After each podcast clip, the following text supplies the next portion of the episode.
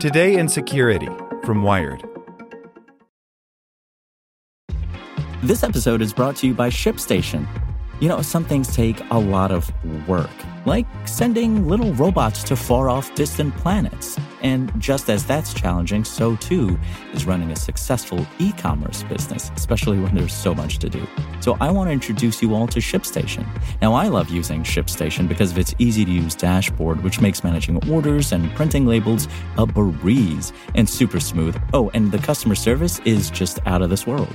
It's exactly what you need to help grow your business. Sign up for your free 60-day trial at shipstation.com slash technews. That's shipstation.com slash tech news. Step into the world of power, loyalty, and luck. I'm gonna make him an offer he can't refuse. With family, cannolis, and spins mean everything. Now, you wanna get mixed up in the family business. Introducing The Godfather at ChumbaCasino.com. Test your luck in the shadowy world of The Godfather slot. Someday, I will call upon you to do a service for me. Play The Godfather now at ChumbaCasino.com. Welcome to the family. No purchase necessary. VGW Group. Void where prohibited by law. 18 plus. Terms and conditions apply. Today in Security from Wired. Steve Bannon, a $25 million border wall campaign, and a GoFundMe gone bad. We Build the Wall raised millions. Now, the DOJ says its operators, including the former Trump aide, skimmed hundreds of thousands off the top. By Brian Barrett. In December 2018, a U.S. veteran named Brian Kolfage launched a campaign on the crowdfunding site GoFundMe called We the People Will Fund the Wall. The purpose was self explanatory. It aimed to raise $1 billion to help finance a wall on the U.S. Mexico border in support of a central election promise of President Donald Trump. Within a week, the campaign received $17 million in donations and plenty of national media attention. Soon after, Kolfage brought on former Trump aide Steve Bannon as a collaborator.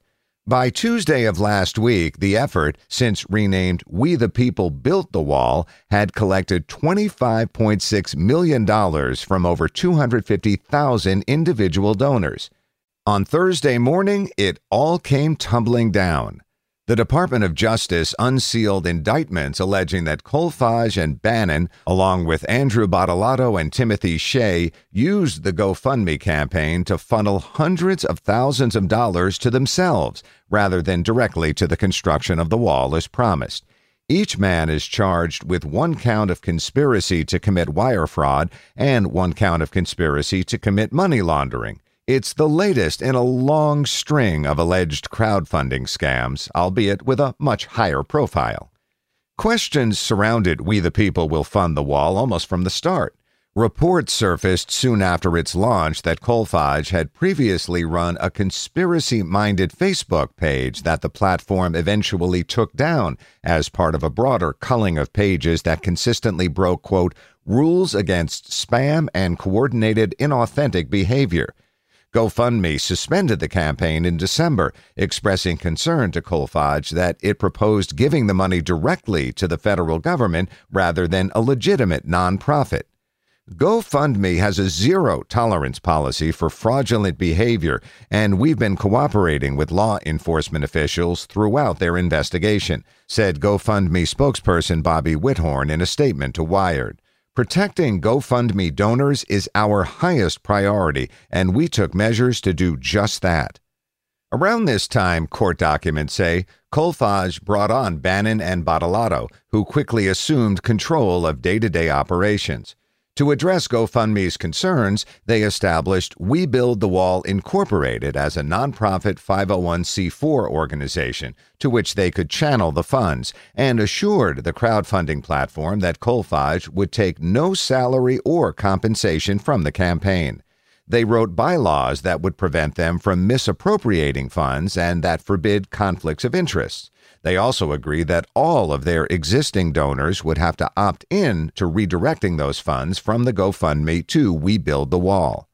As part of that process, on January 11, 2019, GoFundMe announced that the original campaign would shut down and that donors would receive refunds unless they proactively opted to transfer that money to the new nonprofit within a 90 day window. Anybody who didn't opt in or respond to GoFundMe's outreach automatically got their money back. According to the indictment, We Build the Wall repeatedly promised during this time, across social media posts, in the press, in public statements, and as part of a direct pitch to donors, that, quote, 100% of funds raised would go toward wall construction. Mr. Kolfage will not profit even a penny from We Build the Wall Incorporated, the We Build the Wall website said at one point.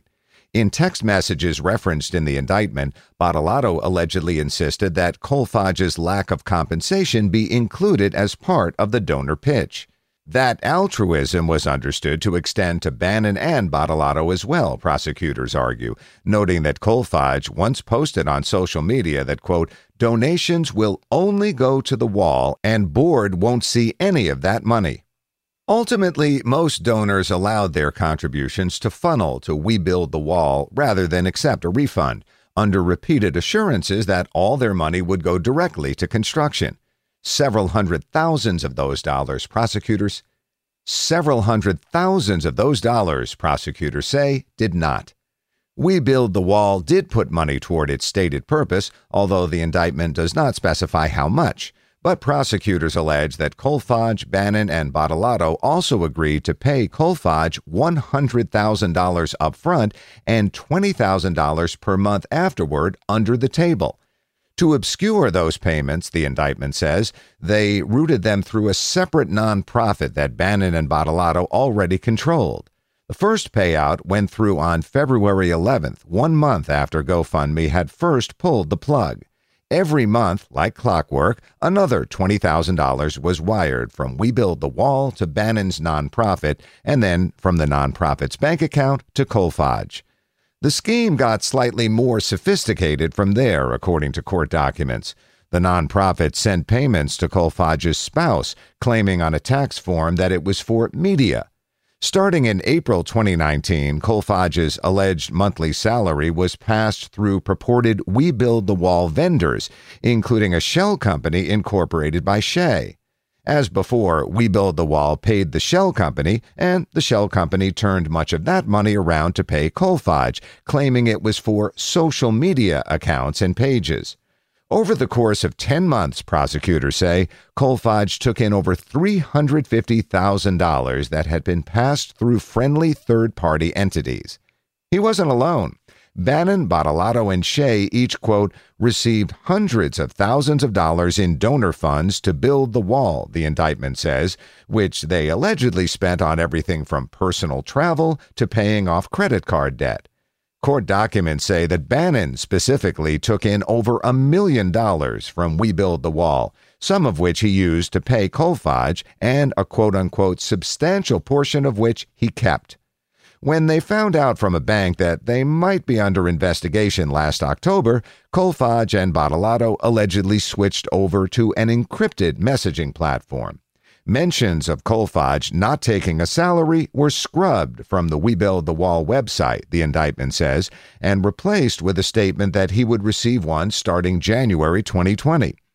As alleged, not only did they lie to donors, they schemed to hide their misappropriation of funds by creating sham invoices and accounts to launder donations and cover up their crimes, showing no regard for the law or the truth said Inspector in Charge Philip R. Bartlett of the New York Field Office of the United States Postal Inspection Service, which participated in the investigation.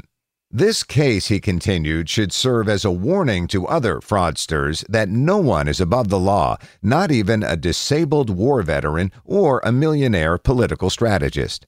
It should also serve as a warning to potential donors on crowdfunding platforms.